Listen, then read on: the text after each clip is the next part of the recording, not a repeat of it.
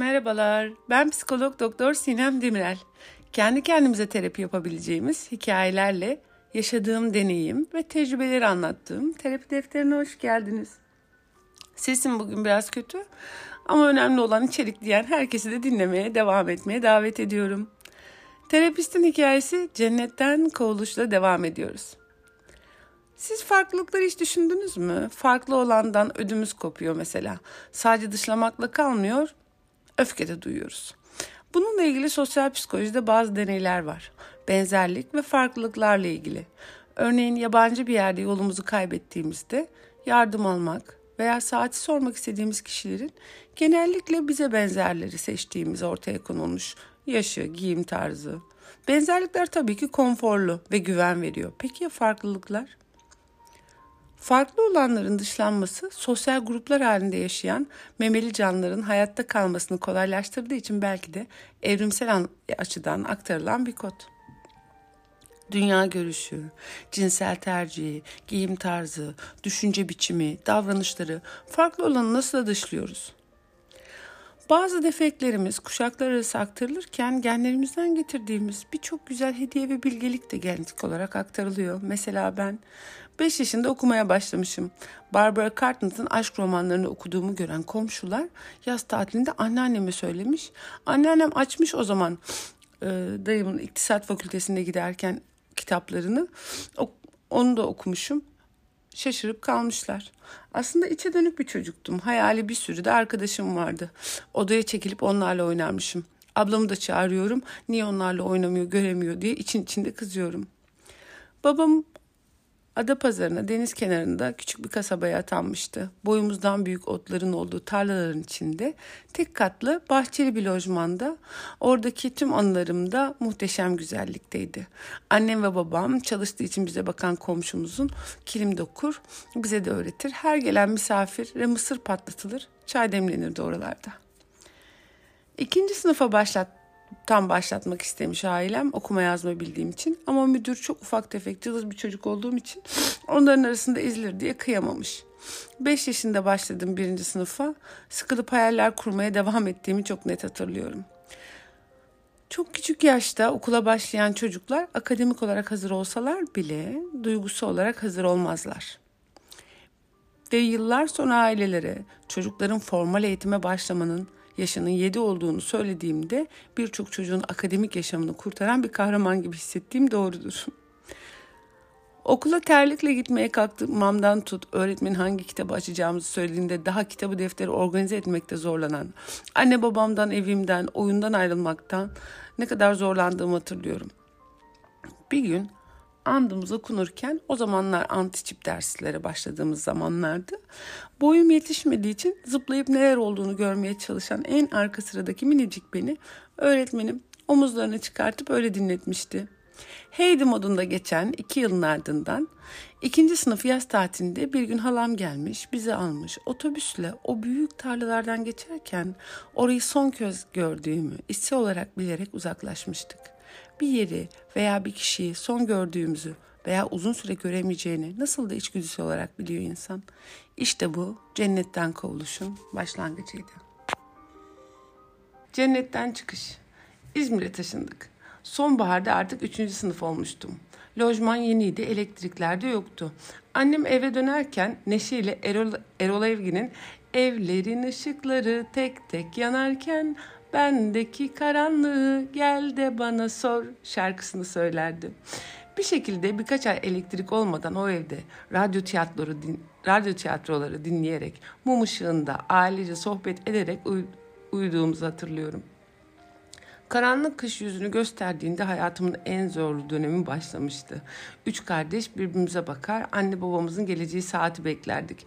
Ancak Filmlerde yetiştirme yurtlarında kötü karakterle eziyet eden karakter olur ya işte öyle bir öğretmene denk gelmiştim maalesef. Daha ilk zamanlardan tahtaya kaldırmış, konuyu anlatmış olmama rağmen yanımdaki arkadaşım anlatamadı diye bana da cetvelle vurmuştu. Canım mı acımıştı, gururum mu incinmişti, şok mu olmuştum tam ayırt edemiyorum ama neden vurduğunu soracak kadar cesurdum henüz. Arkadaşım anlatamadığı için olduğunu söylemişti. Nasıl bir bahaneyse. Büyük bir şoktu. İnsanın adil dünya inancını, özgüvenini sarsacak. Bunun gibi bir sürü kötülük yaptı. Ben bildiklerimi de unutmuştum artık. Ne okuyabiliyor, ne de yazabiliyor, ne de çalışmak istiyordum. İyi bir öğretmene denk gelmek nasıl bir şanssa, kötü bir öğretmene denk gelmek de en büyük şanssızlık bence. O tip öğretmenleri bilirsiniz belki ayrımcılık yaptığı birkaç çocuk dışında diğer çocukları yok sayan veya kötü davranan bir öğretmendi gerçekten. Tabii e, öğretmen nasıl davranıyorsa diğerlerine ayrımcılık yaptığı çocuklar dışında ayrıcalıklı zümrede olan o çocuklara öyle çocuklar diğerlerine öyle acımasız davranıyorlardı. Evde de işler pek yolunda değildi. Lojmanlar yeni yapılmış. Daha farklı şehirden gelen insanlar olmamıştı o mahalleye. Diğer taraftan mahalledeki çocuklar nispeten küçük bir kasabadan geldiğimiz için dışlıyorlardı.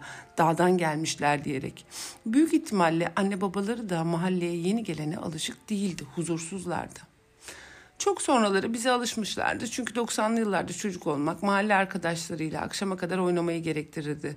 Balkondan annelerimize seslenir, yemeğe çağırır. Akşam yemeğinden sonra yine inilir. Geceye kadar saklamboç, bisiklet, ip atlama, bilye ne varsa oynanır öyle dönülürdü eve.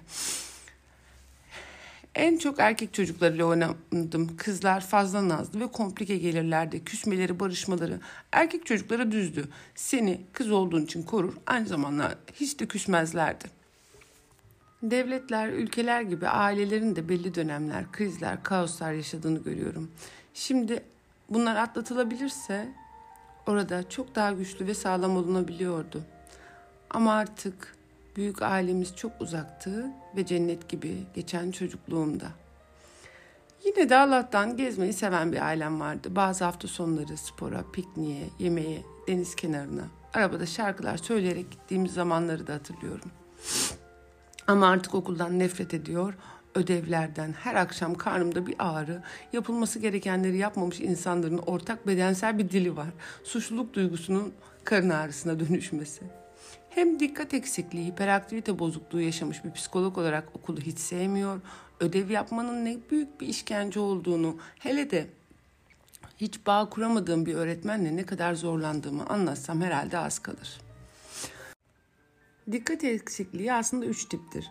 Bir tanesi dikkat eksikliği önde olan tip, diğeri hareketliliğin önde olduğu tip, üçüncüsü ise dürtüselliğin önde olduğu tip. Dikkat eksikliğinin önde olduğu tip genellikle anlaşılmayabilir. Bu rahatsızlık çünkü dürtüsellik bir hareketlilik çok ciddi bir sıkıntı yaşatmadığı için dışarıdan oldukça sakin görünebilir bu çocuklar. Dikkat eksikliği sadece akademik başarısızlık, sınavlarda dikkat edememe yüzünden sorunlar da yaşatmaz. Aynı zamanda sosyal yaşamda sosyal kognisyon eksikliği nedeniyle arkadaş ilişkilerinde, aile hayatında da bir takım sıkıntılar yaşatabilir. Çünkü anne babalar bile isteye duymuyor beni gibi düşünürler ya da hadi hadi diyorum derler. Duysa da duymaz. Kafa başka bir yerdedir. Hep aklında başka bir şey, başka bir düşünce vardır. Bir şey yapmaya giderken 10 tane farklı şeyler yapar bu çocuklar. Yapmaları gerekenleri atlarlar mesela. Uykuya dalmakta ya da uyanmakta güçlükler yaşayabilirler. Dikkat çok çevrede olmadığı için de olayların ya da söylenenlerin arka planını da kavrayamaz. Duygusal olarak naif, saf, bazen de manipüle edilmeye ve gaza gelmeye açık çocuklar olabilirler. Başkalarının kötü niyetlerini ayırt edemedikleri için birçok insanın bile isteye kötülük yapabileceğini çok geç fark edebilirler. Tıpkı benim lisede fark ettiğim gibi. Sonrasında ilkokul sonrasında çok güzel öğretmenlerim de oldu. Onlar hep gördüler içimdeki öğrenme isteğini. Yeni bir şey öğrendiğimdeki gözlerimdeki parıltıyı. İyi ki varlar.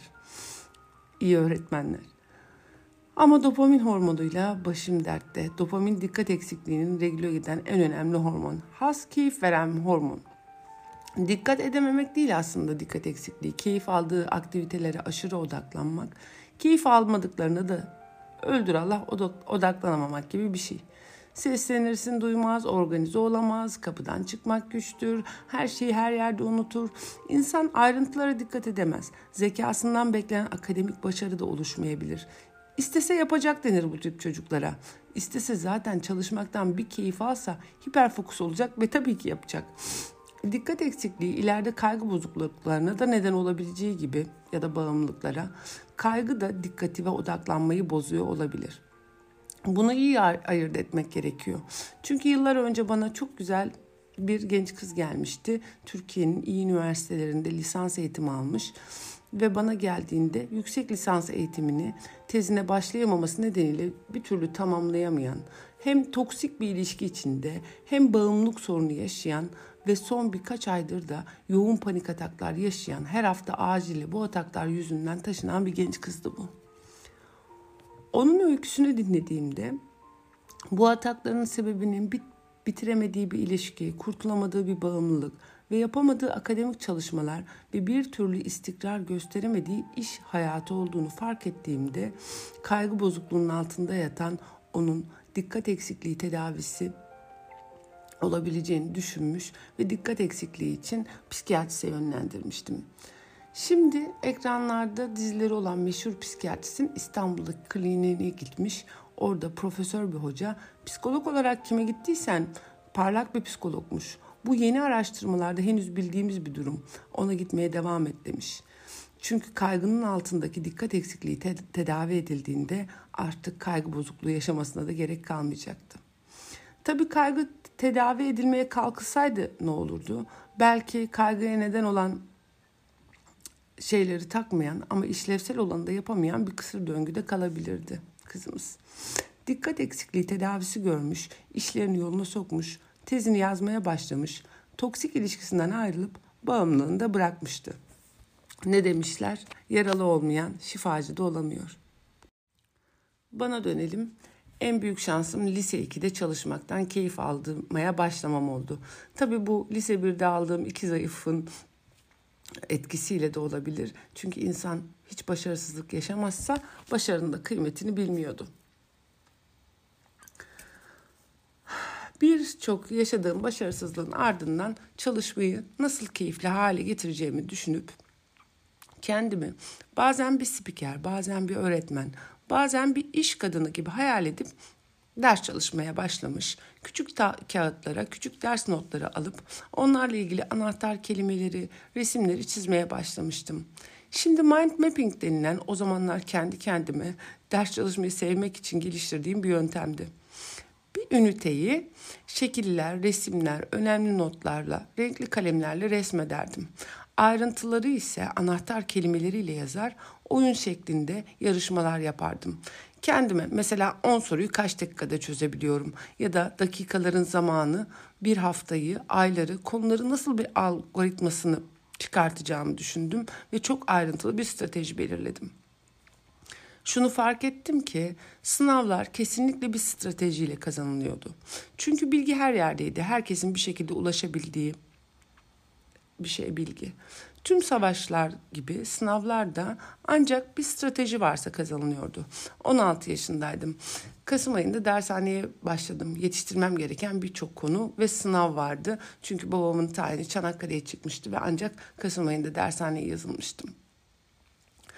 6 ay ciddi bir strateji gerektiriyordu. Her gün hangi ders varsa onun ilk öncesi ve şimdiki işlenen konuyu bir örgü gibi örerek gitmeye karar verdim. İnsanlar bir saat çalışıyorsa tabii ki ben 3 saat çalışıyordum. Bazı konuları en baştan öğrenmek zorunda kaldım. Her gün bir plan, stratejim, küçük hedefler bittiğinde bir tık atıyordum. Nereden nereye geldiğimi görmek için. Hem okula hem dershaneye hem halk eğitimini açtığı kursa gidiyor. Aynı zamanda evde eksik olduğum önemli konuları tüm kaynaklardan bitirip onun bir şeklini çiziyor ve zihin haritasını oluşturuyordum.